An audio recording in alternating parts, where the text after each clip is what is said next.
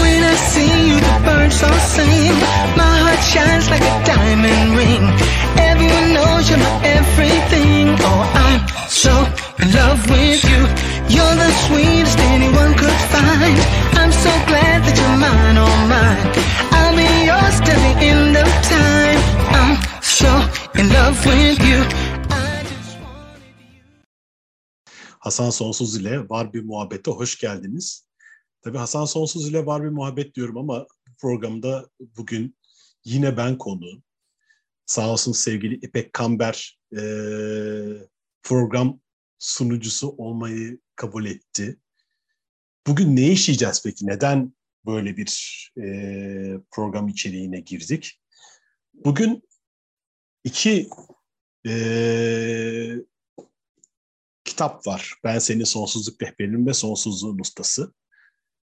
Sağ olsun sevgili İpek benim bu kitaplarımı okudu ve dedi ki yani hocam biz dedi bu, bunu konuşmayalıyız. Bu program daha doğrusu bu kitaplar üzerine konuşmamız gerekiyor. Ben dedim ki o zaman program çekelim. Ee, hem kitaplardan konuşalım. Aslında kitaplar bahanesiyle biraz muhabbet edelim. Neler akacak, neler bitecek birlikte şahit olalım dedim. O da eyvallah dedi. Güzel de sorular hazırladı. Hoş geldin İpek. Merhaba, hoş bulduk hocam. Şimdi önce ben sana şunu sormak istiyorum. Önce ilk soruyu ben sana soracağım. Sen bu kitaplarda ne buldun ki beni dürttün?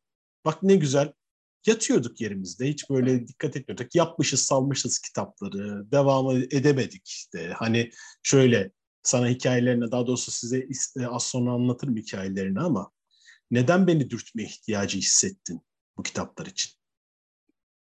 Ee, kitabı okurken sanki film seyretmiş gibi hissettim ben. Yani sizinle birlikte e, yaşamış gibi hissettim. Biri bitirip ikiye e, hemen başladım. Çünkü İskenderiye'yi merak ediyordum. Çünkü orada ne olduğunu merak ediyordum. Çok yaşanmışlık hissi verdi bana. O yüzden de illa size üstadım bu konuda konuşalım. Bunun hikayesini bize de anlatın diye sonra sonra şükür bugün kavuştuk. Valla benim de anlatasım varmış demek ki. İyi oldu bu bahane. Yani bu e, vesile çok güzel oldu. Çok teşekkür ederim öncelikle bu dürt, dürtmeyi yaptığın için. Şöyle film gibi yazıldı, e, film gibi aktı. Ben öncelikle aslında şunu anlatmak istiyorum, içimden geldi. Bu kitaplar nereden çıktı? Onun hikayesini anlatmak isterim. Tabii sen soruyu sormadan ben kendi kendime sormuş oldum ama işte hikaye böyledir zaten. Hani senin oradaki varlığın benim için tetikleyici olur. Oturur konuşuruz ama kendi kendine konuşmak da olmuyor. Seninle çok güzel bir akışımız var. Ee, İpek bu arada e, astrologtur. Onunla inşallah ileride başka başka programlar da yapacağız. Ee, hani bu yolculuğa birlikte başladık. Daha doğrusu birlikte başladık derken İpek benim online atölyeme katılmıştı. Bu spiritüellik ne ola ki'ye. Ve sonra zaman ilerledikçe e, tabii yol Satma Gülistan'a Meryem hocamıza uzadı. Sonra ustalık yolculuğu başladı. O arada astroloji eğitimi alıyordu. E, orayı tamamladı ve bir marifet olarak aslında bir marifeti olarak astroloji çıktı. E, ve bunu gördükten sonra hadi dedik İpek dinleyelim artık seni e, neler akıyor senden. Çünkü sadece teknik bilgi değil, ruhani bilgisi de çok kuvvetli. E, çok faydalanıyoruz kendisinden. Ama yolculuk daha bitmiyor görüldüğü üzere. E, o beni dürtüyor, ben de onu dürtüyorum. Hadi gel bakalım İpek biraz sahne önüne diye böyle devam ediyor yolculuğumuz.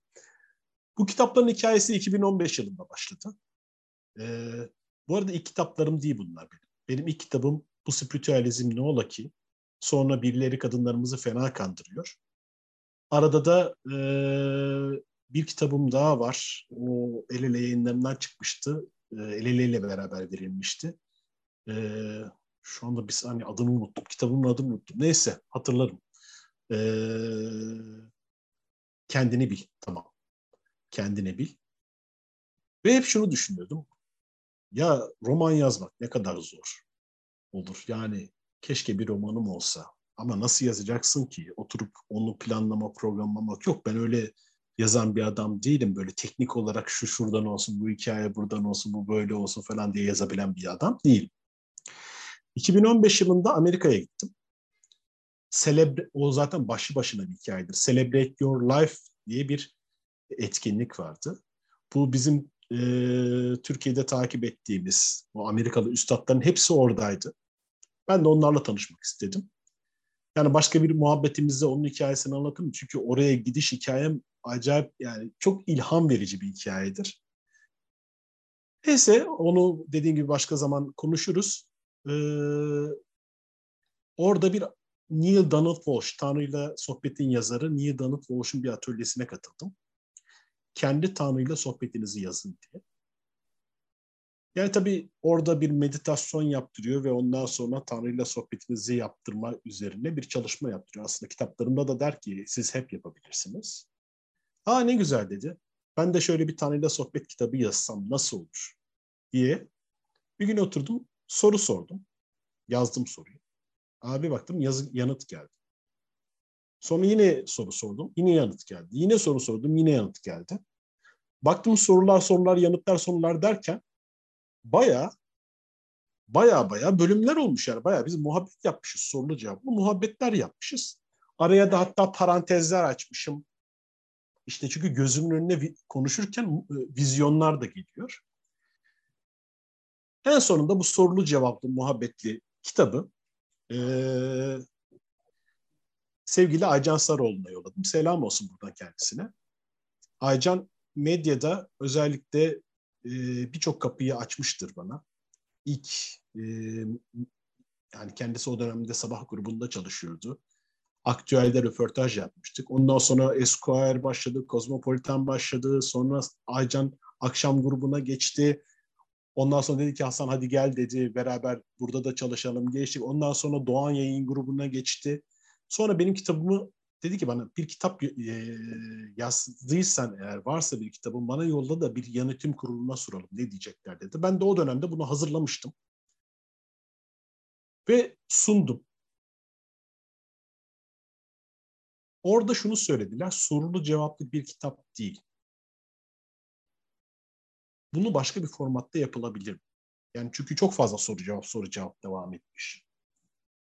Ben de dedim ki o aradaki parantezleri açayım ve bunu baştan yazayım. Sorular cevaplar aynı kalsın, muhabbet aynı kalsın ama bunu başka bir formatta çevireyim. Derken ilk kitabın işte ben senin sonsuzluk rehberinimin ee, akış çıktı. Yani romana dönüştü bu hikaye. Hatta bunun adını veren de Aycan'dır. Çok beğenmişti. Ben senin sonsuzluk rehberini e, içinde geçiyor çünkü bir yerde. Ben ilk olarak çok iddialı bir isim kullanmıştım. Tüm sorunlarını çözeceğim senin diye önermiştim. Bayağı iddialı bir isimdi. Ama Aycan ben senin sonsuzluk rehberinim deyince Aa, ne kadar güzelmiş kitabın adı dedim. Ve böyle dönüştü. Yani o sorulu cevaplı hikaye bir romana dönüştü ve çok akışkan bir romana dönüştü. Sonrasında kitap 2016'da yayınlandı. Ben bu arada 2016 Şubat'ında e, Fatma Meryem Suna ile tanıştım. Yollarımız kesişti, rehberimiz, üstadımız. Onunla yollarımız kesişti. Ama tabii o vakitler başıma neler geleceğini bilmiyorum. Başıma neler geleceği derken Yaradan'ın nasıl planlar hazırladığını bilmiyorum bana. Ben bir ara bir dua etmiştim sadece. Yani bu da başka güzel bir hikayedir ama Allah'ım bana gerçekten bir rehber yolla. Çünkü artık gidemiyorum öteleri dedim. Ve o noktada Meryem Hoca ile tanıştık ama o zamanlar hani böyle bir yola çıkacağıma dair hiçbir fikrim yoktu. Bu bir yolculuktu. Yani dualarımın duyulduğuna dair bir fikrim yoktu. 2016'nın Eylül'ünde çıktı Ben Senin Sonsuzluk Rehberi. Ve sonra ben bunun devamını yazmaya başladım. İlk 10 bölümünü yazdım. Sonsuzluğun ustası değildi tabii o zamanlar. Sadece 10 bölümlük bir devamını yazdım. Ve sonra kaldı. Zaten kitabın içinde de değiniriz. Üç buçuk sene boyunca kaldı o kitap. Hiç dokunmadım. Sadece orası bölüm bölüm olarak kaldı. Ve dokunmadım. Hep öyle durdu. Ama ve lakin 2019 yılında babam vefat etti. İşte o süreç içinde geldim, Mersin'e yerleştim. Mersin'de oturuyorum. Şu anda Mersin'deyim. Benim İstanbul'da zannederler de ben Mersin'de yaşıyorum aslında. Ve üç buçuk sene sonra 11. bölümden itibaren kitaba başladık ve devam ettik. Kısaca hani böyle anlatabilirim. Biraz da sen sor ya. Ben böyle başladım biliyorsun. ben konuşurum yani. Durmuyorum yani. Peki. Ben en çok aslında şöyle hani dışarıdan başlarsak kitabın görseline kapak resmindeki adamı ve bu görseli merak ediyorum. Bu bir derin dalış olacağını mı anlatıyor bize? Yoksa insanın dünyaya inişi mi? Valla bunu nasıl yorumlayabilirsen yorumlayabilirsin ama şöyle söyleyeyim. Burada dikkat edersen aslında okyanuslar var ve e, ya bu bu kitabı ilk yazdığımda bir dostum vardı sevgili İdil. Her bölümü ilk olarak onu okutuyordum. Onu seçmiştim daha doğrusu. Çünkü ihtiyaç duyuyorsun geri dönüşümde yani. Ve o dönemde de İdil'e okutuyordum. İdil'e de fotoğrafı görünce aa ne güzel demişti. Sen zaten sürekli bir yerlerden düşüp düşüp duruyorsun e, yazarken boyutlardan boyutlara geçiyorsun. Tam da kitabı anlatıyor. Ee, dedi bu görsel için. Şunu söyleyeyim. Belki bu noktada ben bu kitabı nasıl yazdığımı anlatmak daha uygun olur. O zaman görselle daha iyi birleşir. Bu kitap tamamen akış halinde yazıldı. Hani insanın iki boyutu vardır. Bir görünen boyutu, bir de batıni boyutu vardır. Yani içsel boyutu vardır. Ben her iki kitapta da içsel alemime dalıyordum. Dalıyordum. Ve bakalım neyi seyredeceğim diye yazarken ilerliyordum. Yani hiçbir şey planlı olarak akmadı. Hatta öyleydi ki yani içeriye giriyorum kendimi e, sıklıkla okyanustaydı. İlk bölüm zaten e, okyanustadır. Aslında bu kitap bu arada şunu söyleyeyim. Dört bölüm olarak inşallah tam devam edecek. Birinci kitap suda geçiyor tamamen. Su. İkincisi ateş. Yani sonsuzluğun ustası ateş. Üçüncüsü toprak. Dördüncüsü de hava olacak. Yani sat yazacağız aslında. Hmm. Niyetim bu. Yani dört element için dört kitap. Hatta bu ilkinin adı ben senin sonsuzluk rehberinim. İkincisi sonsuzluğun ustası. Muhtemelen üçüncüsünün adı sonsuzluğun aşığı olacak. Aşk üzeri yani daha da, muhtemelen diyorum. Daha netleşmedi. Dördüncüsü de don, e, sonsuz benlik olur diye tahmin ediyorum. Bu dört bölüm olacak. Hani şöyle yazıyordum. Sabah yazmak için kalkıyorum. Ve o anda bedenimi takip edip hangi duygu, nerede ne var izliyordum. Ve sonra içeriden bir anda akış başlıyordu. Onun içine giriyordum o duygunun içine giriyordum. Regresyon yapmak gibi, regresyon terapisi yaptıysanız bilirsiniz o duygunun içine girersiniz ve görmeye başlarsınız. Ve görmeye başlıyordum. Akıyordum görüntüler ve aktıkça da yazıyordum. Hatta şunu söyleyeyim, hiçbir kurum yoktu. Bazen bazı sahneler oluyordu ki işin içinden nasıl çıkacağımı ben de Mesela bir sahne vardır sonsuzluğun ustasında. Çölde yürürsün. Çölde şehrin içinde yürüyorum ama çıkış bulamıyorum. Allah'ım diyorum yazarken. Nasıl çıkacağım ben buradan ya? Bilmiyorum yani çıkış yok. Zihin, normal zihnimde hiçbir şekilde düşünemiyorum. Tak diyor. Gerçekten batın halinde ayağıma bir şey batıyor.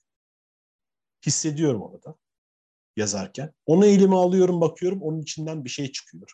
Hani kitapta galiba inciydi İncil ya da İstiridye'ydi. Öyle bir şey çıkıyor. Sonra onu takip ediyorum, takip ediyorum ve hikaye kendiliğinden öbür bölüme bağlanıyor. İkinci kitap tamamen gerçekten akışkan bir film gibi yazıldı. Hatta girişinde hikayeler vardır, rüyalar vardır. Onlar yaşanmıştır. O rüyalar kurgu değildir. Benim gerçekten yaşanmış hikayelerimdir. Onların hepsini aldım. Ben açıkçası kitabın doğumuna şahitlik ettim şahitlik ettim. Yani izledim, seyrettim, seyrettiklerimi yazdım ve nereden başladı, nereye bitti açıkçası ben de inanamadım. Tamamlandığında elimizde Artık o vardı. Sonra da adını Sonsuzluğun Ustası olarak koyduk. Bu kapak resmi de geldi. Yani tam bir ruhani, içsel yolculuk romanı. Evet, yazış şeklinizi dinleyince çok güzel, hani iki yönlü olduğu halini anlayınca e, bu da çok güzel örtüşüyor kapakta. Hani hem içeri baktığınız hem dışarıda olanları örtüştürdüğünüz ya kapak da onu o zaman tamamlıyor. Yani bazı sahneler var mesela kitapta. Aynı anda hem içerideyim hem dışarıdayım. İkisinden birden yazıyorum. Yani çünkü o anda gerçekten her iki alemde birden e, varım. Ve hani okuyucuyla da konuştuğum sahneler var. Öyle hatırlıyorum yani. Şu anda siz bunu okuyorsunuz ama o böyledir diye. Çünkü gerçekten o anda içeriye giriyorsun. Ve hani güzel tarafı şu olduğunu düşünüyorum. Gerçekten yaşanmış olduğu için hissedilerek yani hiçbir şekilde kurgulanarak yazılmadığı için siz de o yolculuğun içinde beraber seyahat edebiliyorsunuz. Evet. Yani çok ben değişik deneyimledim. Hani yazanı orada film gibi görüp ama ben de oradayım bir şekilde gibi e, hissiyatı müthiş geçti. Bir soru daha sorayım mı? Sor sor. Ee, peki babanıza hitap edişin hikayesi nedir? Onu dinleyebilir miyiz? E tabii hani baba vefat ettikten sonra o süreçte bir nevi bir inziva süreci oldu. O inziva sürecinde işte babamın evindeydim ve kitabı yani üç haftada tamamlandı o kalan bölümleri ve o süreçte tamamlandığımda artık babamla ayrıldığımız için artık babama artık, artık ithaf etmek istedim. Yani özeti bu. Tamamdır. Evet. Selam olsun ruhuna. Ee, Peki kitabın bu başında bir de beni orası da çok çekmişti. Önce böyle bakarken hani ruhsal bir kitap ya da bir romanın başında böyle bir başlangıçta listesi olması, içerik listesi olması bana çok değişik gelmişti. Bir de isimler değişik. Soru, sul, kapı falan diye gidiyor. Allah Allah demiştim. Bunlar böyle 33 madde bir de. Hani o da bir dikkatimi çekti. Neler söylersiniz bunlarla ilgili? Yani 33 aslında çok planladığım bir şey değildi. Ama 33 sevdiğim sayıdır benim. Mersin'in bir defa plakası. E, e, kutsal bir sayı 33. E, bedenimizde 33 tane omur vardır. E, baktığında birçok yerde karşına çıkar 33. E, 33 seviye vardır gibi. E, baktım kitap geliyor. 33'e geldiğinde de kendini tamamladı o bölüm. Sonrasında da kitap başlıklarını, şey bölüm başlıklarını nasıl yazayım, nasıl yazayım derken her bölümün aslında bir karşılığı olduğunu gördüm. Yazdıktan sonra gördüm. Yani tasarla, bu önceden tasarlanmıştı. Kitap tamamlandı ve ondan sonra e, kitapta baktığımda her bir bölümü için aslında bir adı olduğunu gördüm. Her biri adım, 33 adımlık bir sanki süreç, bir uyumlanma süreci gibi hissettim. Böyle 33 tane isim. Bakıyorum mesela soruyla başlamış. Sur, kapı, kabuk, tünel, sonsuzluk, kalem, kitap, akış, tekamül, seçim, cennet, inci, tamamlanış, yaz, ölüm, araf diye devam ediyor. Bayağı Yalnız 33 şey tane. çok güzel. 10.sunda tekamül denk gelmiş. Ee, 18'de yüzleşme, 19'da da farkındalık denk gelmiş. Bunlar da güzel eşleşmiş. Evet, say- Aa, 19'da farkındalık değil mi? Vay, sayı- sayısal olarak da çok güzel. Bazen geldin. yaparsın, yaparsın, planlamamışsındır. Yani o yapan, planlayan vardır orada bir. Onun planına uyarsın. Sen sadece aslında şahitsindir. Aslında tüm hayatta da eninde sonunda varacağımız yer şahitliktir. O en yüksek e, mertebedir. Yani şahitsin. Aslında yapan var. Muhteşem yapıyor. Sen de ona şahit oluyorsun. Ama sen zannediyorsun ki ben yapıyorum. Orada kalabilmeyi nasip etsin Allah diyelim. Aa, inşallah. Ben bir de okuyucu olarak şunu çok merak ettim. Ee, ilk kitapta da burada da İskenderiye'nin sizin için özel bir manası var mı? Bunu çok merak ettim. Evet, İskenderiye. Ya İskenderiye bir defa ben Mısır aşığıyım. Yani Mısır'a 10 defa gittim. Yani bir 10 defa 20 defa daha da giderim. O derece çok seviyorum. İskenderiye'de özel bir sevgim var. Her ne kadar hani Mısır'da en az gittiğin yer neresi desen İskenderiye'dir. Şimdiki İskenderiye'dir. Ama o eski İs- İskenderiye çok çekicidir. Çok canlıdır. Çok heyecan yaratır bende. Halbuki orada Luxor gibi, Asvan gibi e, şehirler de var. Fakat nedense bu kitap başlarken İskenderiye bir semboldü. Varılması gereken, varılacak bir yerdi. Ee, Konstantin Kavafis'in İtaka diye bir şiiri vardır. Beni çok etkilemiştir. Ee, hani İtaka'ya giden Odysseus'un yolculuğunu anlatır. Ama şunu söyler ki aslında anlarsın ki yolculuğun sonunda İtaka senin için yalnızca bir hedefti. Ama e, esas önemli olan yolculuğun kendisiydi diye. İlk kitapta o it, benim İtakam İskenderiye'ydi. Yani oraya varmak değil, oraya giderken yaşadıklarım önemliydi. Ama en sonunda hadi bakalım İskenderiye'ye de vardık deyip sonrasında ne olacak, nelere şahitlik edeceğiz diye girdik içeriye. Gerçekten o suru geçtiğimiz bir bölüm var. Zaten o bile baş başına bir hikaye. Suru geçtikten sonra içeride yazı, kitapta yazıyor. Yani içeride İskender'in içinde ne karşı, neyle karşılaşacağıma dair hiç fikri yoktu. Sadece bıraktım ve nasıl bir alana gireceğimi ben de merak ettim ve oturdum seyrettim. Ve seyrettiklerimi yazdım. Yani şurada şu olsun, böyle bu olsun. Elbette bunu yazan yazarlar da vardır. Çok da güzel yazıyorlar. Oturup böyle şeylerde ama burada öyle bir süreç söz konusu değil. Girdim ve izledim İskenderiye'yi. Aa, adı başka bir de olabilirdi ama ben İskenderiye'yi çok seviyorum. Bir de bir şarkı vardır Alexandros diye. Alexandria diye bir şey, e, şarkı vardır. Onun da hastasıydı. Onu açarım ve sürekli olarak İskenderiye'ni anlatır o şarkı. Onu dinlerim. Ee, o yüzden böyle bir etkilenmişliğim vardır. O yüzden İskenderiye. Peki. Yani sembolik olarak da aslında varmak istediğiniz öz gibi de hani bir, ben öyle de yorumlamıştım. Tabii yani ona öz dersin, İskenderiye dersin, Tarsus dersin. Dersin. Sana kalmış yani. dersin. Evet. Dersin de dersin. Peki bir de böyle hani ilk başta yine dikkatimi çeken şeylerden birisi de şu olmuştu. Hazır mısın sorusuyla başlıyor. Demin de sorulardan bahsettiniz ya. Orada şunu düşündüm bir okuyucu olarak. Ya bilir mi insan hazır olduğunu? Ya da o hazır mısın çağrısını hani hepimiz duyarız ama bazen bir duymamazlıktan geliriz. O çağrı mutlaka gelir mi? Duyulur mu? Ya da hazır olunca mı gelir?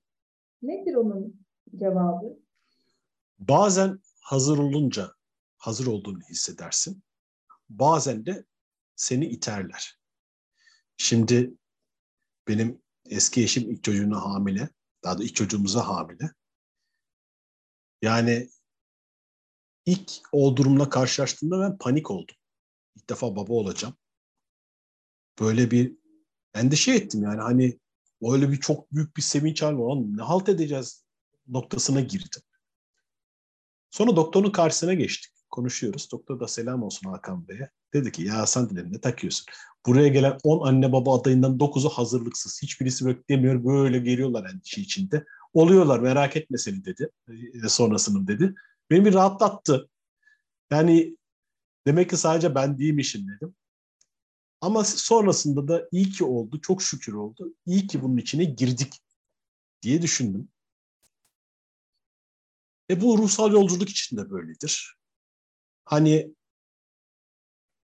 hazır mısın sorusu gelir mi bir yerde? Daha doğrusu ta- artık talip misin sorusudur. Hani bu yolun talibi misin? Girmeye hazır mısın? Ama böyle full motivasyonla şunu söyleyeyim. Yani bu hazır mısın sorusuna hazırım diye de yanıt verebilirsin. Yani full motivasyonla ben çıkıyorum, savaşacağım, başaracağım öyle öyle değil bu hikaye. Bilakis bilmediğin bir yere giriyorsun. Endişe etmen, daha doğrusu na, ne olacak, ne bitecek demen çok normal. Çünkü hiç bilmiyorsun ama işte o bilinmezliğe kendini bırakabiliyor musun? Esas olay o. Hani şey gibi değil. Bir yere gideceksin, önden bir sürü haberler, bilgiler alırsın, şey yaparsın. Ee, hani çalışırsın ya. Ben mesela ilk defa Mısır'a gittiğimde Tamam Mısır'la ilgili çok şeyi okumuşum, etmişim fakat hiç rotayı çalışmadım. Nereye gideceğimizi dair hiçbir fikrim yoktu. Hani tamam piramitleri göreceğim. Tamam biliyorum. Ondan sonra başka yerlere gideceğiz ama gerçekten bilmiyorum. Aşağı yukarı bir fikrim vardı. Ve sonrasında karşılaş, karşılaştıklarımla büyülendim. O yüzden şunu söylüyorum. Bir rehberle yola çıkıyorsa önceden oturup çalışma. Her şeye böyle kontrolcülükle yaklaşma. Çünkü Mısır'a şimdi gelmeden önce hazırlananlar oluyorlar. Gelip bana anlatıyorlar tamam mı? Anlattıkları da internetten okudukları bilgiler oluyor ya da yarım yamalak bilgiler oluyor şeyleri. Ve gerek yok ki. Sen boş gel. Gel beraber doldururuz. Bomboş gel. Sadece gerçekten çok iyi bir yere gittiğini, çok emin ellerde, güvende olduğunu bil. Aslında ruhsal yolculuk da böyledir. Çok emin evlerdesin. Çok güvendesin. Yapman gereken sadece bırak. Zaten sıkıntılar da bırakamadığın için çıkıyor. O teslimiyet halinde olmadığın için çıkıyor. Yani teslim etmiş gibi yapıyorsun. Tam sürekli dilinde eyvallah aldım kabul ettim der. Andayım şimdiler falan oluyor ama onları gerçekten bir noktası var. Gerçekten bıraktığı nokta var. Gerçekten teslim olduğu bir nokta var. Aşağıda ne seni tutacak ne edecek bilmediği atladığın noktalar var. İşte bu hazır mısın öyle bir soruydu. Çünkü bir seyahate başlıyoruz ve gerçekten hazır mısın? Çünkü evet. hazırım dediğimden sonra artık geri dönüş yok.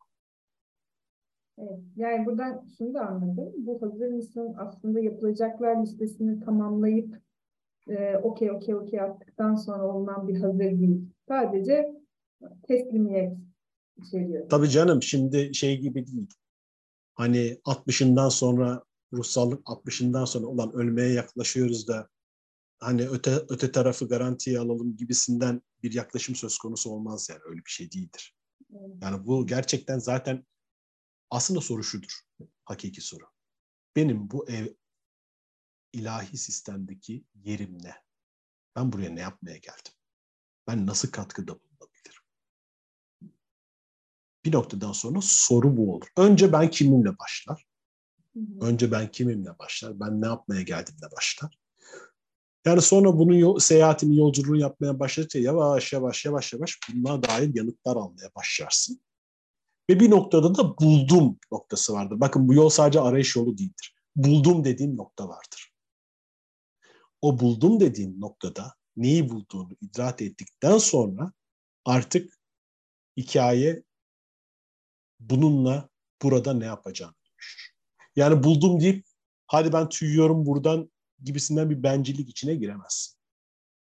Yani zaten o bencillik de oraları bulamazsın onu söyleyeyim. Tek arzum vardır. Yani Allah'ım benim bu takımın içindeki yerim ne? Nerede oynayacağım? Kalede mi oynayacağım? Defansta mı oynayacağım? Sağ kanatta mı oynayacağım? Orta sahada mı oynayacağım? Forvette mi oynayacağım? Ne yapabilirim? İşte bu bunun yolculuğu. Benim buradaki, bu dünyadaki yerim ne? Peki, ne yapabilirim? Buraya gelmeden önce yani kitapta da var. Gördüğüm herkes benim diyor. Aslında biraz benim tanımını yapsak. Ben ben, ben diye bahsettiğimizle oradan Oo. başlasak. O, o, o, o, öyle bir yere girdin ki o yani mesela kitap üzerinden alayım. Orada okunan her karakter, her alem Hasan Sonsuz olarak adlandırılmış bir zihnin içinden akmış. Tamam mı? Baktığında Hasan Sonsuz'un bilinci diyebiliriz. Oradaki tüm karakterler aslında Hasan Sonsuz. Onun zihninden, bilinç altından akıyor. Ama Hasan Sonsuz olarak görünen kim? Şimdi demiş ya ete kemiğe büründüm, Yunus diye göründüm. Peki soru şu, ete kemiğe bürünüp de Yunus diye görünen kim? Orada nasıl bir ben var? Bir ben vardır bende, benden içerideki o benden bahsediyoruz. Yani Hasan Sonsuz'un zihninden çıkıyor ama Hasan Sonsuz sadece bir vesile aslında. O çok daha büyük bir bilince bağlanıp oradan alıyor. O zaman demek ki tüm bu sistem de bir zihnin içinden akıyor. Ve biz de onun karakterleriyiz. Belki canlı olarak şu anda sinema seyrediyoruz. Bir romanın karakterleriyiz ve içinde seyrediyoruz. Oralar o yüzden oralara gidiyor. Yani çok daha derinlere giden bir soru bu kadar anlatabilir. Çünkü bunun geri kalanı zaten yolculuğun kendisi. Eyvallah. Ama bu çok güzel oldu. Peki bölümlerden yine böyle ilerleyince şey, e, yolculukta sorunun kıymeti ne üstadım? Sorunun kıymeti şudur. Soru sormazsan yanıt gelmez. Soru sormazsan alan açılmaz. Sistem böyle çalışır. Yani şimdi ruhsallığa ilk girdiğimizde yaptığımız şeylerden bir tanesi şudur ruhsal yolculuğa. Kitaplar okuruz, heyecanlanırız ve o anda evin içinde annemiz, babamız, kardeşimiz, ha eşimiz, özellikle eşler kim varsa onlara hemen gidip onlara o heyecanla anlatmak olur. Ama onlardan beklediğimiz tepkileri alamayıp bayağı bir hayal kırıklığı yaşarız. Bunu herkes yaşar. Bunu söyleyeyim.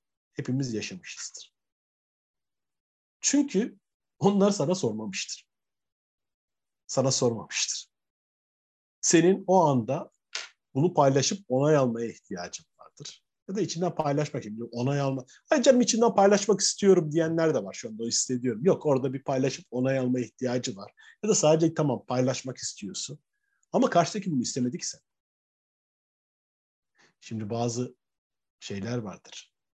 Öte dünyaya dair kitaplar var. İşte çeşitli, işte Michael Newton'un kitapları var ya da bazı yazılmış kitaplar var. Şimdi o şey anlatıyor. Yanımda bir melek belirdi diyor. Bilgeliği gözlerinden taşıyordu diyor. Tamam mı? O melek oturup hiçbir kitapta şöyle söylemiyor. Ve anlatmaya başladı.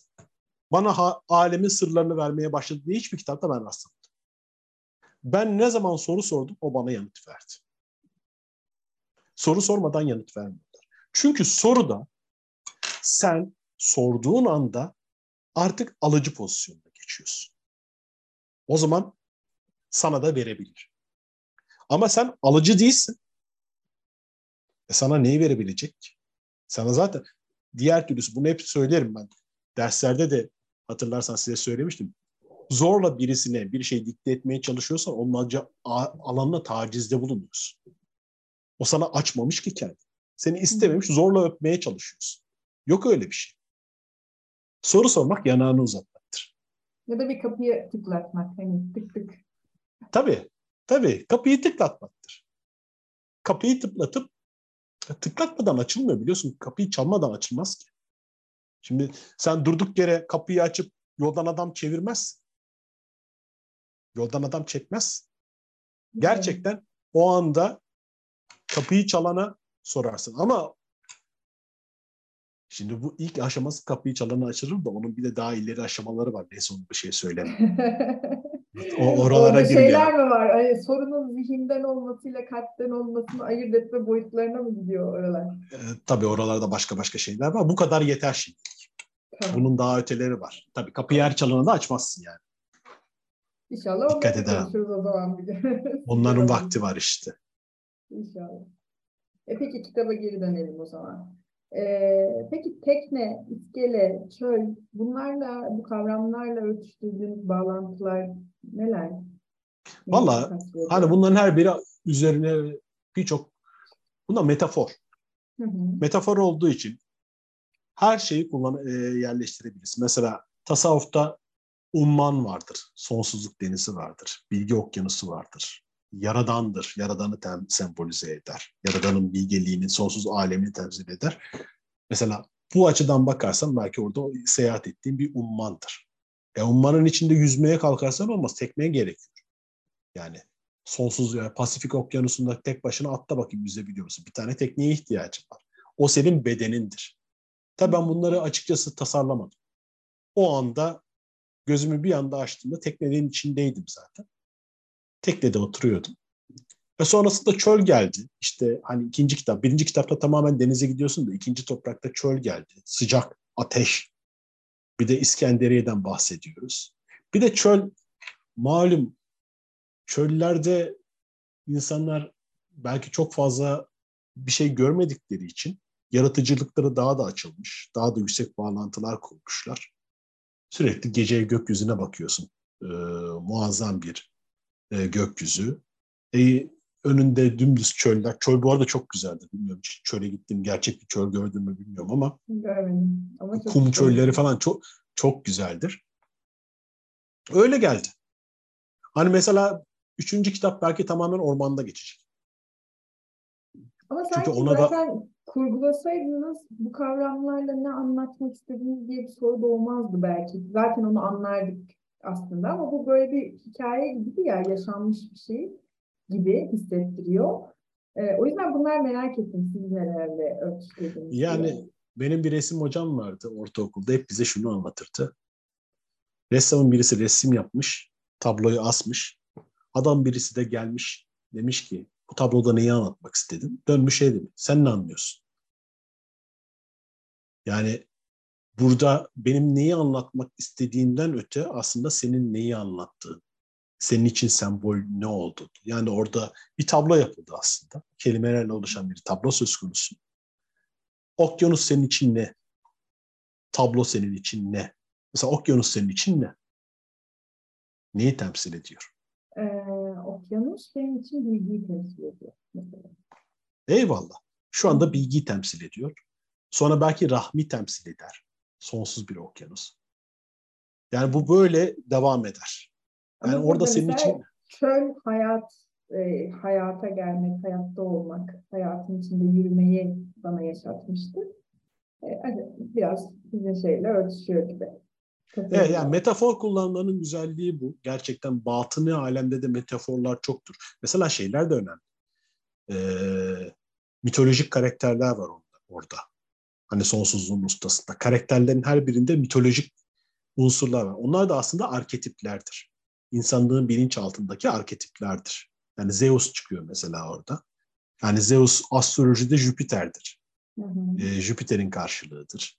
İşte girdiği ortamı büyütür, eder ama Rahmani gücün de sembolizmasıdır. Yani arketipler e, çok yere işaret ediyor. O anda neye ihtiyacın varsa, muhtemelen ben şu anda okuyayım.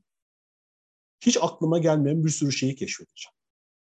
Ben de göreceğim. Hani bunu şöyle söylemek istemiyorum. Bu tabii medyumluk bir kitap değil elbette ki. Yani gözlerini kapatıyorsun bir başkası yazdırıyor. Öyle bir kitaptan bahsetmiyoruz elbette ki.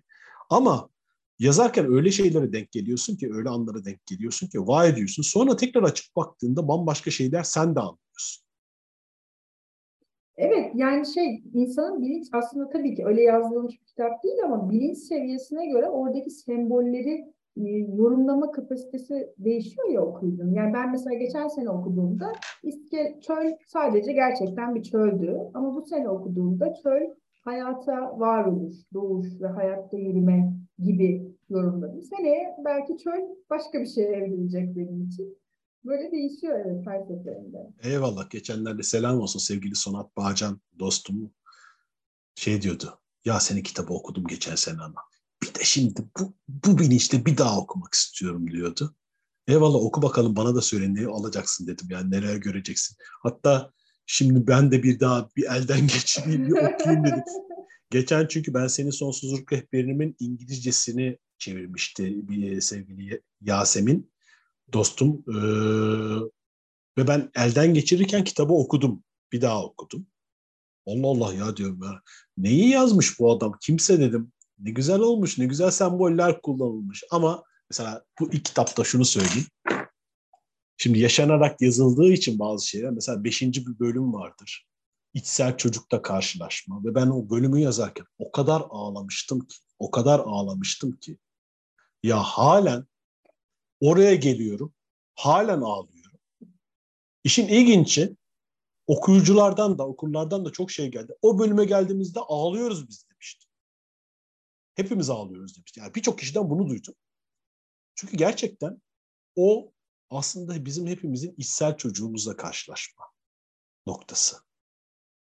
Hani hepimiz çok iddialı olur. Birçoğumuz için orası biraz acılı bir süreç. Ve o anda karşılaştığın anda aslında karşılaştığın Hasan'ın içsel çocuğu değil tabii ki. Kendi içsel çocuğunla karşılaşıyorsun. O yüzden ağlama hissi geliyor. Ama yazarken yazı ile ilgili şunu söylemek istiyorum. Bakın. Yazı bir kodlama sistemi aslında. Kod sistemi. Yani sen ruhunu bir kodlama sisteminde kodluyorsun. Ve o kodu bilen bir başkası alıp kodu çözerek aslında senin ruhunu okuyor. Bu yüzden sen o yazıları, yazdığın yazıları sadece bu kitaplardan bahsetmiyorum. Tüm kitaplar için. Hangi bilinçten yazdıysan arkasında ne varsa okuyucu bunu alır ve okur. Çünkü bu bir kodlama sistemi. Ruhun kodlamasının sistemidir. Yani iyi yazıyorum demek hani e, duygularını belki o ruhu gerçekten saf ve berraklıkla aktarabilmektir benim için. Ne varsa onu olduğu gibi aktarabilmektir. Ama eğer sen çok karmaşık, çok zihinsel haldeysen ve çok karmaşık bir ruh haline sahipsen yazıyı okuyan onu da alır. Bu yüzden yazarlar etkiliyor. Oradaki yazı tekniklerinden daha öte, daha önemlisi yazarın ruh halidir. Bilinç seviyesidir. Ve yaşamış bir yazar, deneyimlemiş bir yazar ya da hakim bir yazar size yaşatır. Ve sizin bilincinizi arttırır da. Ama ezberden yazan bir yazar, böyle kitaplar da vardır. Yani okursun, güzel cümleler kurmuş olabilir. Ama arkası boştur.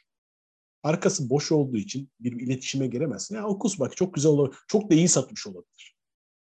Bu Ben işin pazarlama... böyle şeyleri ya hani gitmedi, akmıyor, durdu, yarıda kaldı. Bunlar herhalde bu tariflediğimiz kitaplar gibi. Tabii yazar çok önemli, editör de çok önemli size söyleyeyim.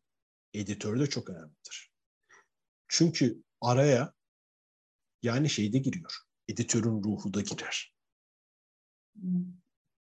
Yani mesela kitaplarda çevirmen çok önemli deriz ya o İngilizceye hakimiyetle ilgili değildi sadece. Çevirmenin ruh halinin frekansı bile o kitaba işler. Yani eee, sadece iyi İngilizce bilmek yetmez. Dile hakim olmak da yetmez. O ruha hakim olmak gerekir. Hatta öyle olmak gerekir ki tamamen benliğini aradan çekmek gerekir. O benliği aradan çektikten sonra o yazarın ruhunu katabilirsin. Yoksa yazar yazmış, akıtmış, araya bir de çevirmenin benliği girer. O yüzden bazen bazı çevirileri hiç sevmeyiz, hiç ısınamayız. Bunun sebebi budur. Ne kadar kendini aradan evet. çekebiliyorsan, ne kadar kendini aradan çekebiliyorsan ve gerçekten ne kadar yaşıyorsan, ben yemediğin yemeği anlatamazsın. Ha vardır bazıları gerçekten hiç görmeden anlatmışlardır falan bu keramet gibi gelir de onlar da bir şekilde bir yere bağlanmış ve o deneyimi kendilerine çekmişlerdir. Ben öyle düşünüyorum. Ne güzel bilgiler aldık bu arada. Bir sürü yazarlıktan, editörlükten, hepsinden, etkisinden ne güzel şeyler anlattın. Eyvallah. İstersen bir beş dakika ara verelim. Tamam. Sonrasında devam ederiz. Var bu muhabbet az sonra devam edecek.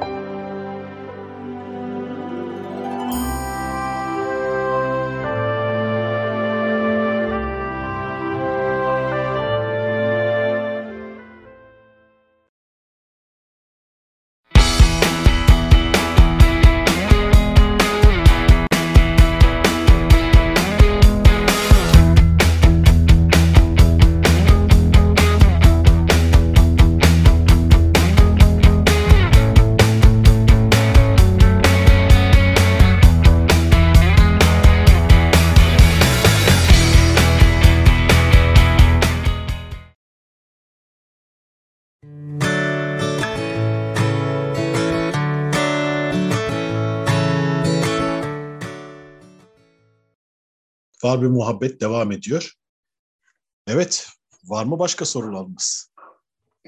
Var. Burada bir de kitaptan bir bölüm, birazcık kısa bir bölüm okuyarak bir şey sormak istiyorum size. Tabii ki dinliyorum.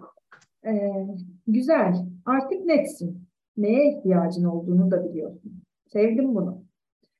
Burası beni çok etkiledi. Yani bizim neye ihtiyacımız olduğunu bilmemiz, bunda net olmamız da çok etkili o zaman. Ya da öyle midir?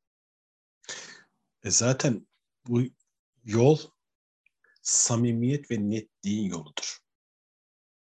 Yani neye ihtiyacın olduğunu, neye gerçekten neyi istediğini bilmenin yoludur. O netliği gelene kadar aslında bulanıksındır. Neyi istediğini bilmezsin, nereye doğru gittiğini bilmezsin, ne olduğunu bilmeyebilirsin. Kafan bulanıktır.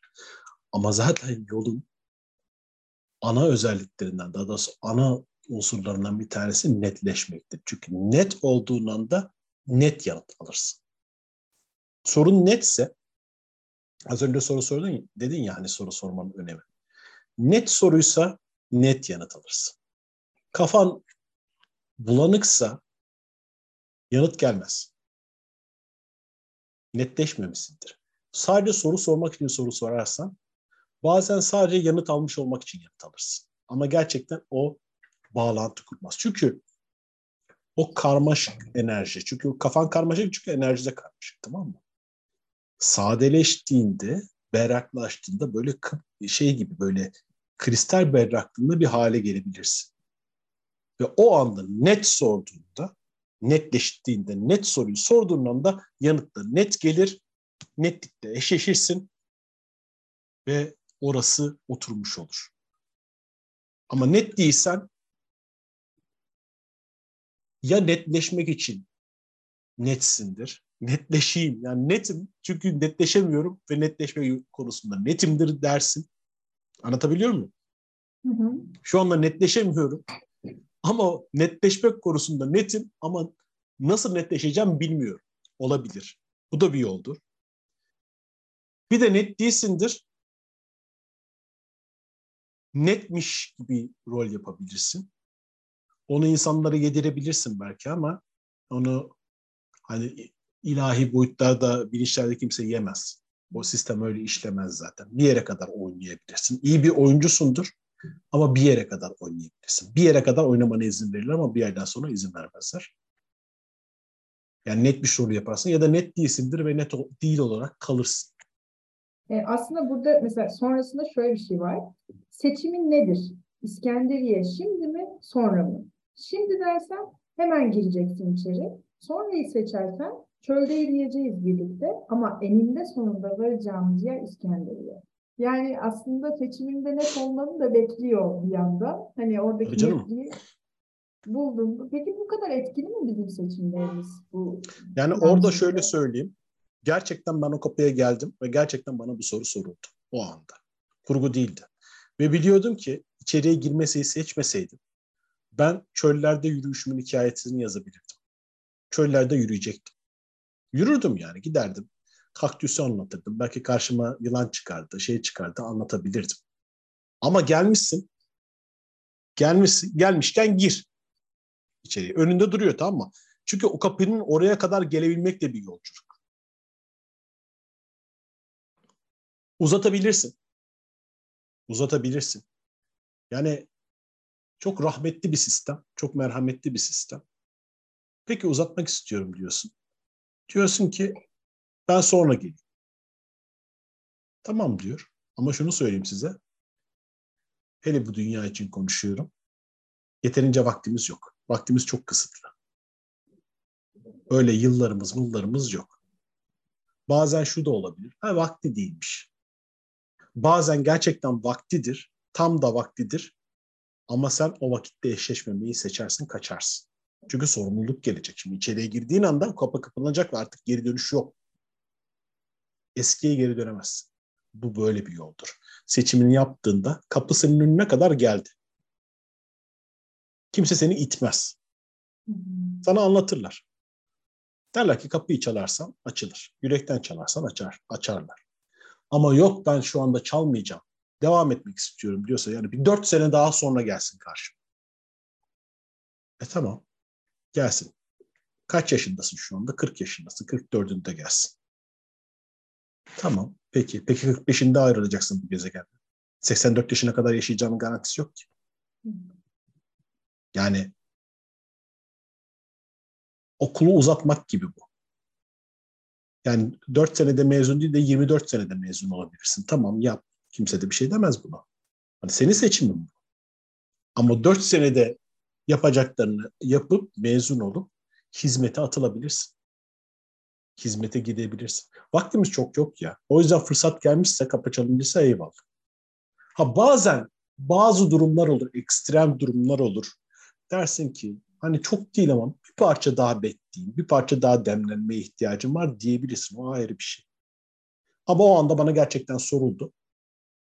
İçeriye girdik. E içeriye girdikten sonra girdik de mesela bir bölümden diğerine geçmemiz üç buçuk sene de sürdü yani. Çünkü o bölümden oraya sonrası yani o bölümden sonrası beklemem gerekiyordu. Demlenmeye ihtiyacım vardı ki o yolculuğa devam edebilirim. O da artık burada beklemeyi ben seçmedim. Girmiştim içeriye ve ondan sonra üç buçuk seneye ihtiyacım vardı. Bu şey suya alışa alışa girme hikayesi var yine kitapta bahsettiğim. Ben suya da zaten öyle girerim diye. Acaba o birazcık orayla mı örtüşüyor? Alışa alışa girmek. Şimdi o şeye benziyor. Bodrum'da ya da Marmaris'te ya da özellikle şeyde Ayvalık'ta falan tekne seyahati yaptıysanız iki şekilde girersiniz. Ya Allah ne verdiyse atlarsınız buz gibi suya. Önce bir mutlaka bağırttırır. Sonra yavaş yavaş alışırsınız. Ya da ayağınızı alıştıra alıştıra girmek istersiniz ama orası daha zordur. Önce ayağını sokarsın, sonra bacağını sokarsın, sonra popoyu sokarsın. Bir türlü atlamak istemezsin. İstemezse çünkü üşüyeceğim diye düşünürsün. O, o daha zordur. En güzeli yallah deyip atlamak. Çünkü artık orada geri dönüş yok. Geri dönüşün yok. Yani düşünce de yok. Atlamak. Ben artık öyle atlıyorum.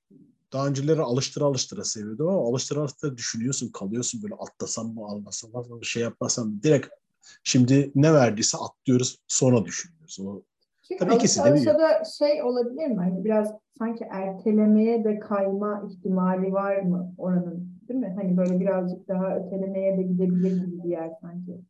Bir tanesinde atlarken artık geri dönüşü olmadığı için mecbursun yani o suyun içine gireceksin ve oradan devam edeceksin. Diğerinde ay sonraya mı kaçsam ay çok soğukmuş canım ben şimdi girmesem üşürüm falan gibi şeylerle yani orada biraz da irade gerekiyor. Devam iradesi gerekiyor. Diğerinde irade mirade araya benlik girmiyor. Yani kırmak için irade yapıyor. At diyorsun ve devam ediyorsun. O yüzden daha hızlı bir yöntem. Atla ve kurtul. Yani Peki gireceksin o suya. nasıl anlarız üstadım? Ertelediğimizi nasıl anlarız? Ayvalık'a gitmişsin tekne turuna fıstık gibi denizi görüyorsun ve bir türlü içeriye girmiyorsun ve gün bitiyor. Bir bakmışsın denize giremeden ya da en fazla 10 dakika çim yüzerek hani geliyorsun ve diyorsun ki "E, tamam benim içinde bu hani benim de ihtiyacım buymuş işte. Halbuki içinde böyle saatlerce yüzme isteği var. Yani gelip yüzme isteği var ama soğuktur, şudur, budur gibi sebeplerle yüzmeden geri geliyorsun. Sonrası diyorsun ki "Aa, ne güzel manzara. Tamam güzel manzaralar gördüm ama e bir de sen oraya yüzmeye gittin. Yüzmeye gittin yani.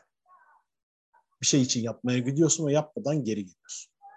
Ha gidersin çok rüzgar vardır, çok dalga vardır, şudur budur.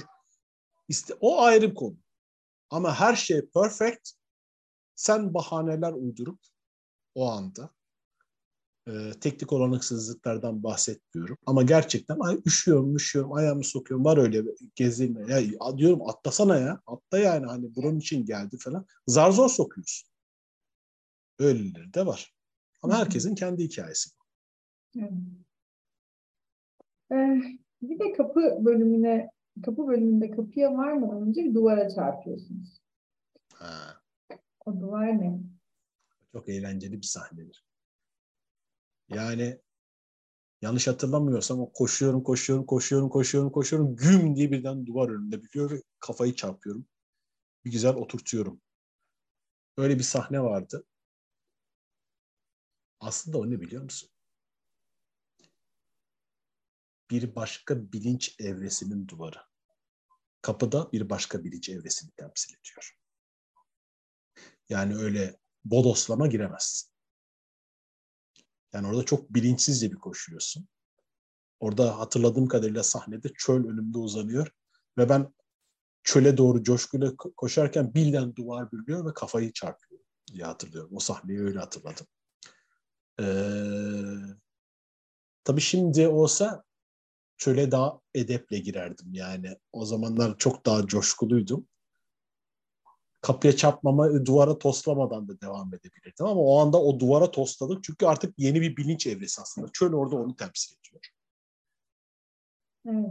Yani belki de birçoğumuzun durduğu duvar aslında orası. Hani Evet çünkü diyor ki tamam oraya girecek. Çünkü şöyle o kapıdan geçtikten sonra da eee ya şey çok önemli. Edep çok önemli. Adap çok önemli. Uyumlanma çünkü. Ve oraya girerken edebini, adabını alırsan o frekansla daha kolay uyumlanırsın. Ama ben her yere girerim deyip hücum tazik şeklinde devam edersen e içeride senin şu andaki bedeninin kaldırabileceğinden çok daha fazla bir enerjiyle karşılaşabilirsin.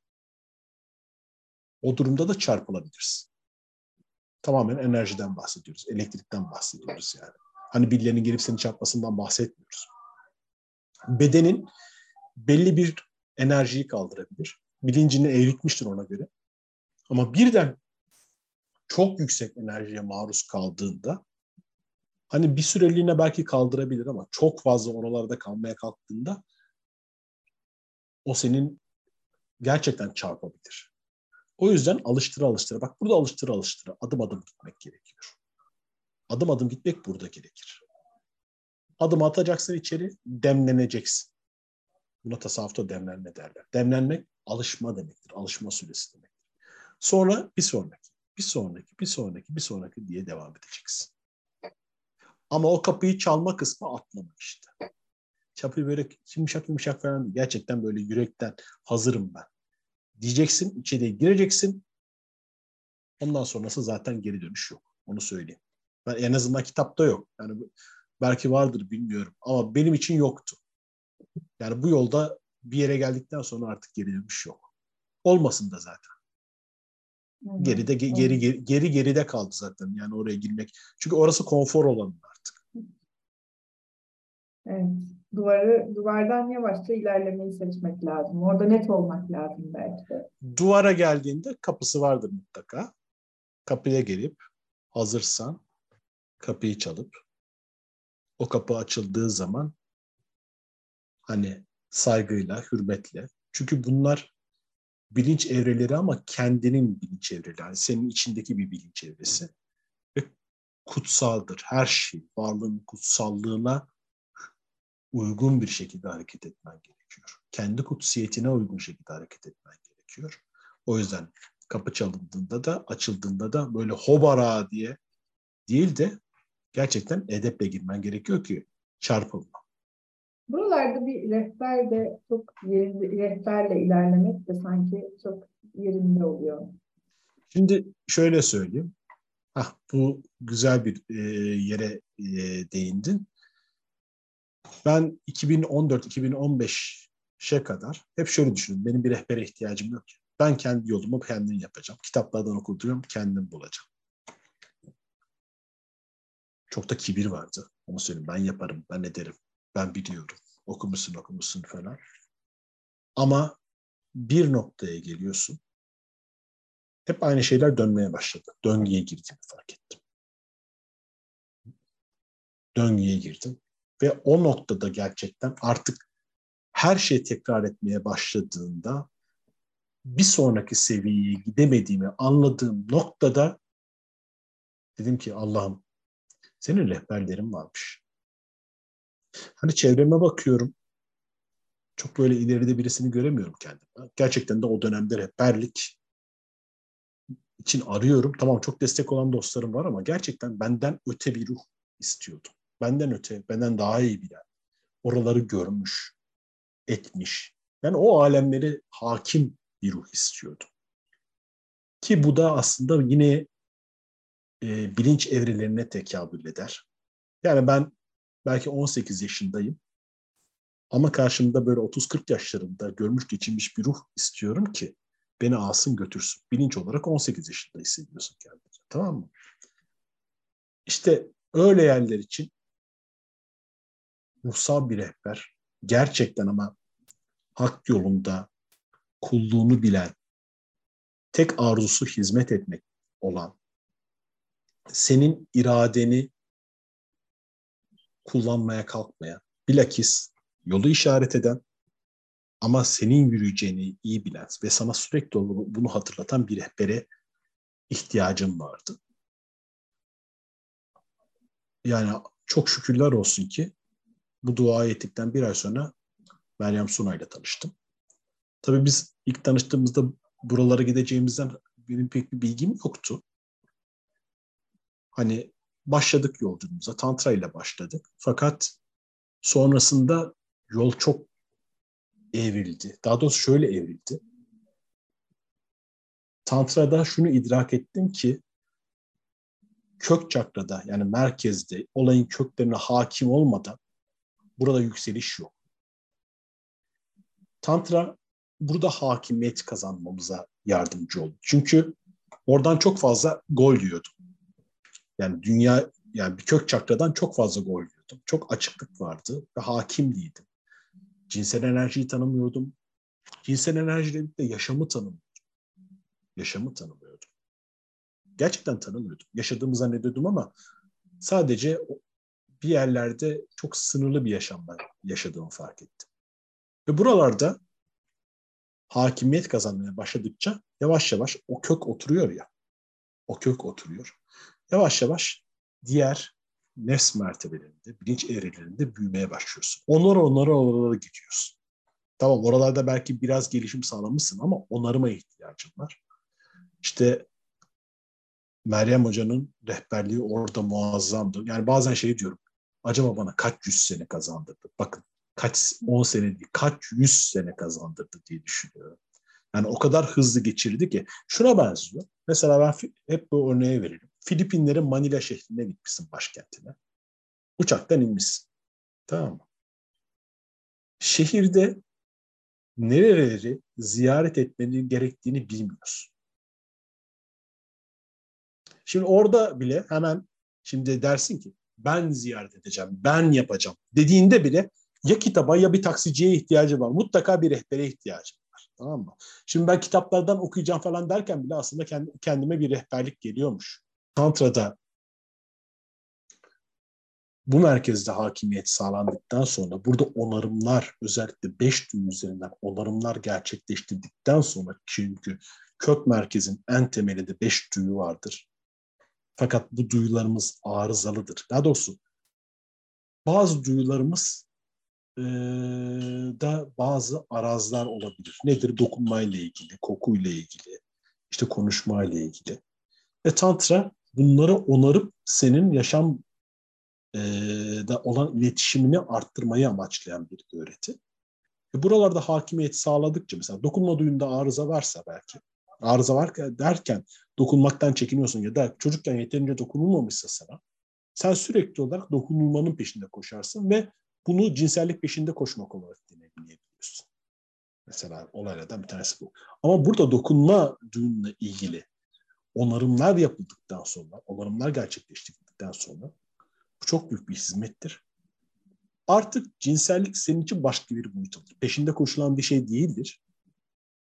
Ama sana geldiğinde hakkını verdiğindir. Böyle bir durumdur cinsellik. Yani onarımının mümkün olduğunu bile şu anda duymak bence birçok kişiye iyi geliyor. Evet, çok gerçekten mümkün. Ve buralardaki o a, e, arızalar ya da e, onarılması gereken yerler onarıldıktan sonra yavaş yavaş yukarılara doğru çıkabiliyorsun. İşte o zaman ruhsal bilgiler, ruhani bilgiler bedene sirayet edebiliyor. Çünkü nasıl sirayet etsin ki?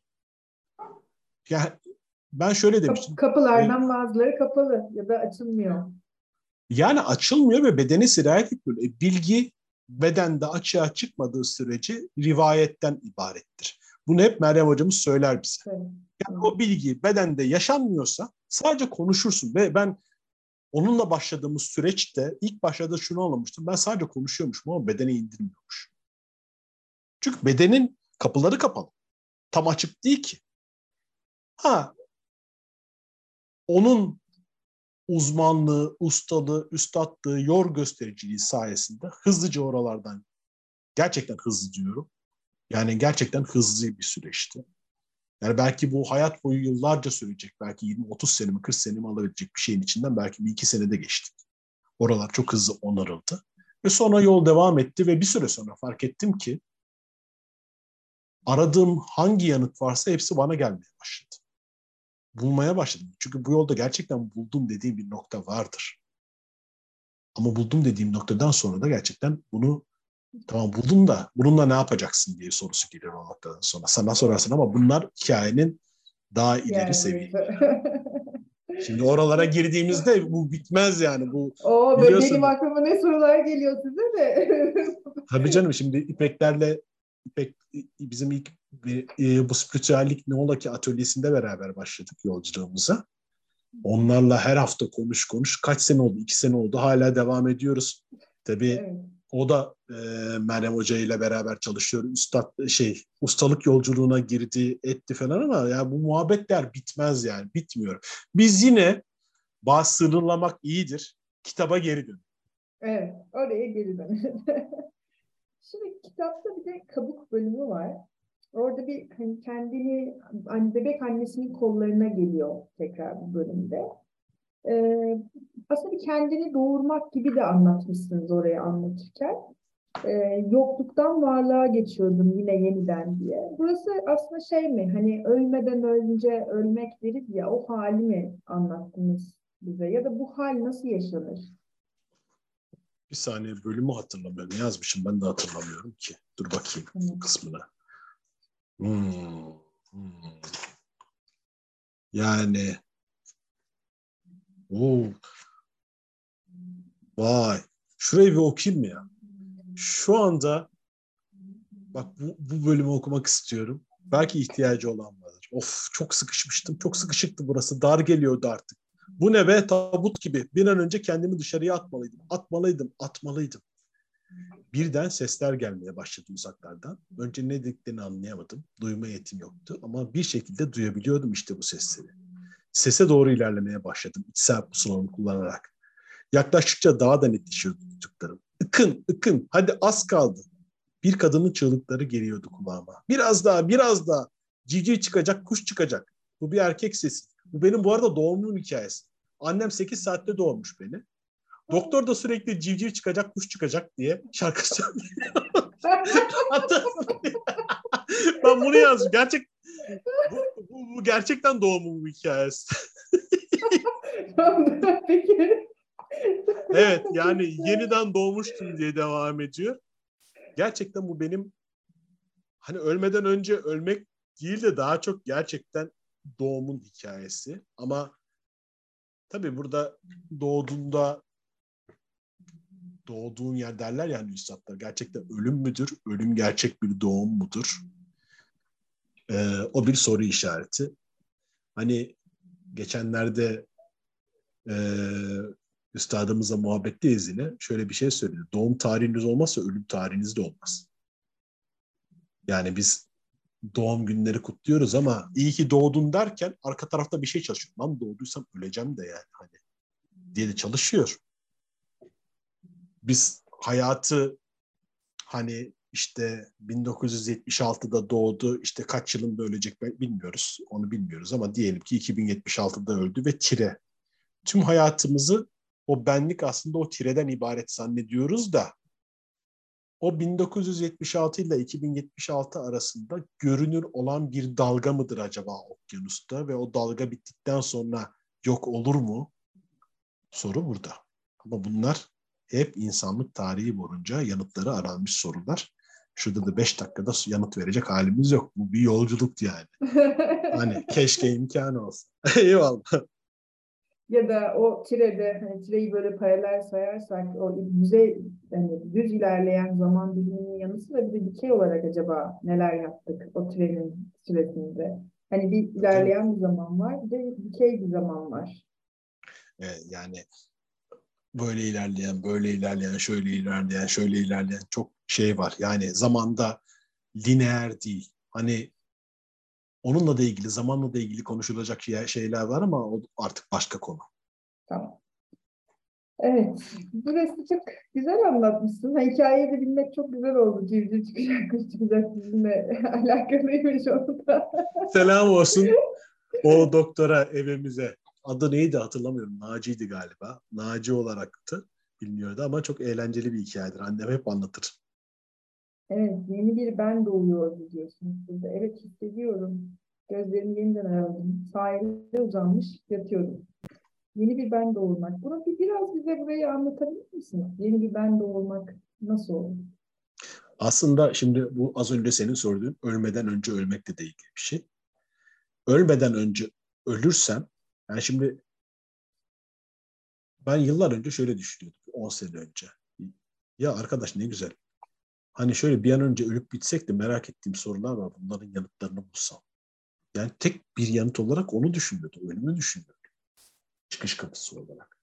Fakat bu yolculukta şunu fark ettim ki tabii ki bu benliklerin ölümüdür.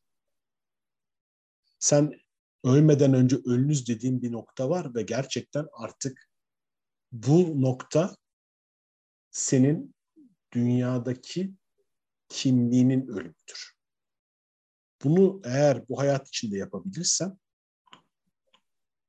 bu e, senin için illa fiziksel bir ölümü bekleme gerekliliğini ortadan kaldırır. Ama bitmez. Sürekli yeniden ölürsün, yeniden doğarsın. Hatta Mısırlıların Nut diye bir tanrıçası vardır. Bunu oradaki rehberler her sabah güneşi yeniden doğurur, her akşam güneşi yeniden yutar diye anlatırlar. Halbuki Mısırlar manayı metaforlarla anlatmayı çok iyi bilen bir toplumdur. Eski Mısırlar.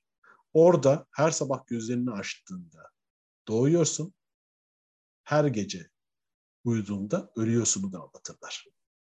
Yani her gün yeni bir hayattır. Sonra bu adım adım her an yeni bir hayatlara kadar gider. Bunu önce anlatırsın. Çünkü her şey önce bilgi olarak başlar. Sonra bunu yaşadığın, yaşamaya başlarsın. O manevi ölümleri ve manevi doğumları başlarsın. Orada da evet yeniden doğmuştum diye hatırlıyorum. Yani şimdi hatırlıyorum ya kusura bakmayın ama yani yazarken tabii her şey zihninde olmuyor yani kitapta yani ne yazmıştım o andaki hani çünkü onu yazdığımda galiba 6 sene önce yazmıştım o satırları. Ama yeniden doğduğum bir andı. Ama kitabın ilerleyen bölümlerinde yeniden öldüğüm anlar da var. Ölüp yeniden doğduğum anlar da var. Ee, bir de şöyle bir yer var. Karanlık hiçbir şeyin olmadığı korkutucu bir boşluk değildi. Gayet bilinçli bir hiçlikti. Bilincin bir başka haliydi. Hepliğin ışığının olmadığı yerde hiçliğin karanlığa çıkıyordu. Burası beni çok etkiledi. Neler söylersiniz buraya? E aslında bu bir dişil, dişil enerjiyi anlatmışım o dönem. Tam dişilin ne olduğunu bilmeden bu bir diş, dişil enerji çünkü gecedir, karanlıktır. Karanlıkla kötülüğü karıştırıyoruz. Değil. Geceyle gündüz gibi. Ve orada o karanlıktayken ya anne karnında da karanlıktasın. Ama o rahimdesin, güvendesin. Sen geceyi çok severiz. Geceyi ayrı severim ben, gündüzü ayrı severim. Ve o karanlık, dişil enerji, düşünsene yani hani gece yatıyorsun, ışığı kapatmışsın. Böyle yatağındasın. Üzerinde böyle bir yorgan çekili. Hani kış ayı diyelim. Anneanne yorganı. Böyle güvendesin. Parasempatik sinir sistemin çalışıyor. Böyle çok huzurdasın. Öyle bir şeydir tamam mı? Karanlık budur. Kendini yenilediğin bilinç hali aslında. Parasempatik sinir sistemi çünkü buna yarar. Kendini yenilersin. Karanlık budur benim için. Ha sonra gün doğar. Aslında karanlıkta bir yandan ölüm hali de vardır. Sonra yeniden sabah gözünü açarsın, sabah olmuştur. İşte uyanırsın, güneş doğmuştur ve günün içine çıkarsın, doğarsın. O rahmin içinden doğarsın ve hayatın içine atılırsın. O da bir yeniden doğumdur. Tabii biz bunları çok otomatik yaşadığımız için bunları bu kadar fark etmeyiz. Sen de sen her sabah böyle Allah'ım yeniden doğdum diye mi kalkıyorsun? Ben de kalkmıyorum tabii ki ama yani altında altındaki bilinç altındaki bilinç budur yani. Ama şey yani eğer karanlığa hani iyi kötü üzerinden de bakarsak gün içerisinde gün ışığının olduğu bir noktada yaşadığımız dar bir durum da aslında karanlık. Eğer oradan bakarsan onun ışıkla alakası olmaz. Hani karanlığı kötülükle örtüştürüyoruz dediğimiz ya. Gündüz de o karanlığı yaşayabiliriz aslında. Bilinç olarak veya durum olarak neyin içerisindeyse. Karanlığı yine biz dişil enerjide, e, yenilenme enerjisinde tutalım. Çünkü kötülük Hı de hı. çok karıştırıyor. Evet. Çünkü gerçekten kötülük diye bir şey var mı? Bu da soru işaretidir. Yani bir yerde bir bilinç evresinde her şeyi iyi kötü diye ayırırsın. Elbette ki. Ama bir noktadan sonra iyinin de kötünün de tamamlandığı, ikisinin bir olduğu bir yer vardır. Bir nokta vardır. O da bir bilinç halidir. O yüzden o taraflara girmeyelim ama benim buradaki kastettiğim karanlık kitap üzerinden gidersek bu dişil enerji, Hı hı. o dişil enerjiden bahsediyorum. Evet, bir de şey benzetmesi yapmışsınız. Evrenin sırlarının yazılı olduğu birer A4 kağıtları. Öyle miydi gerçekten? Onu o zamanlar öyle yazmıştım. Sonra o evrildi. Her birimiz birer kitabız. Her birimiz Hmm. birer kutsal kitabız. Her birimiz.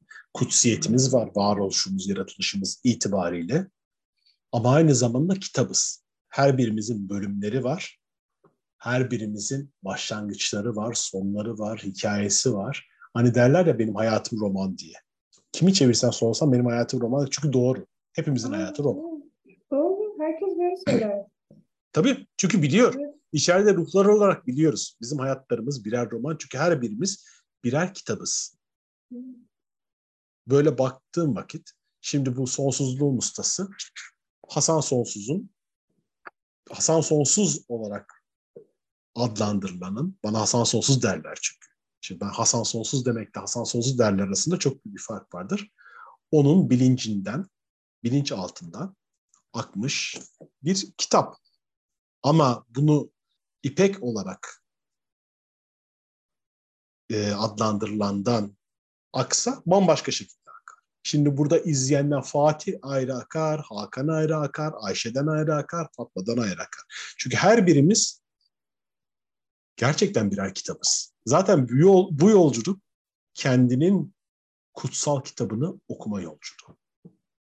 Kendinin bir kutsal kitap ol- olduğunu anlama yolculuğu. Onu idrak ettikten sonra evrenin kutsal kitabına bağlanıyorsun.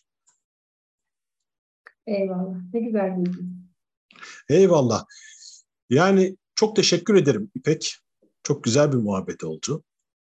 Şunu söyleyebilirim tabii ki. Şimdi bu kitapları almak isterlerse nereden alacaklar onu da söyleyeyim. Kitapçılarda bulunuyor mu? Ee, sanırım bu, ben senin sonsuzluk rehberinim bulunmuyor artık. Yani ya da çok nadirdir. Ya nadirkitap.com'da bulunur ya da e, kitapyurdu.com gibi sitelerden alabilirsiniz. Oralarda var. Sonsuzluğun ustası kitap yurdunda var. Aslında internette birçok online kitapçıda var. Normal kitapçılarda kalmış mıdır bilmiyorum. Çünkü bu kitap çıktıktan iki ay sonra pandemi patladı. E, kitapla, kitapçılar kapandı. Şu oldu bu oldu derken e, çok fazla hani nasıl dağıtım oldu şu anda nerede bilmiyorum. Yani nerede bulursunuz bulamazsınız. Ama internetten bulabilirsiniz, sipariş edebilirsiniz. Bir gün yüz yüze gelirsek imzalarım. Seve seve de imzalarım. Denk geliriz. Devamı gelecek mi? İnşallah gelecek. Ama ne zaman gelecek, ne vakit gelecek birlikte şahit olacağız. Ben de size çok teşekkür ederim. Çağrıma kulak verdiğiniz, yanıt verdiğiniz için. Bu alanda Eyvallah. Daha başka için. muhabbetlerimiz de olur inşallah İpek. Yani kitabın devamından başka sorular da olabilir. Bakarız nasıl akacağını. Hele bu bölümü bir dinlesin e, okuyucular, Evet.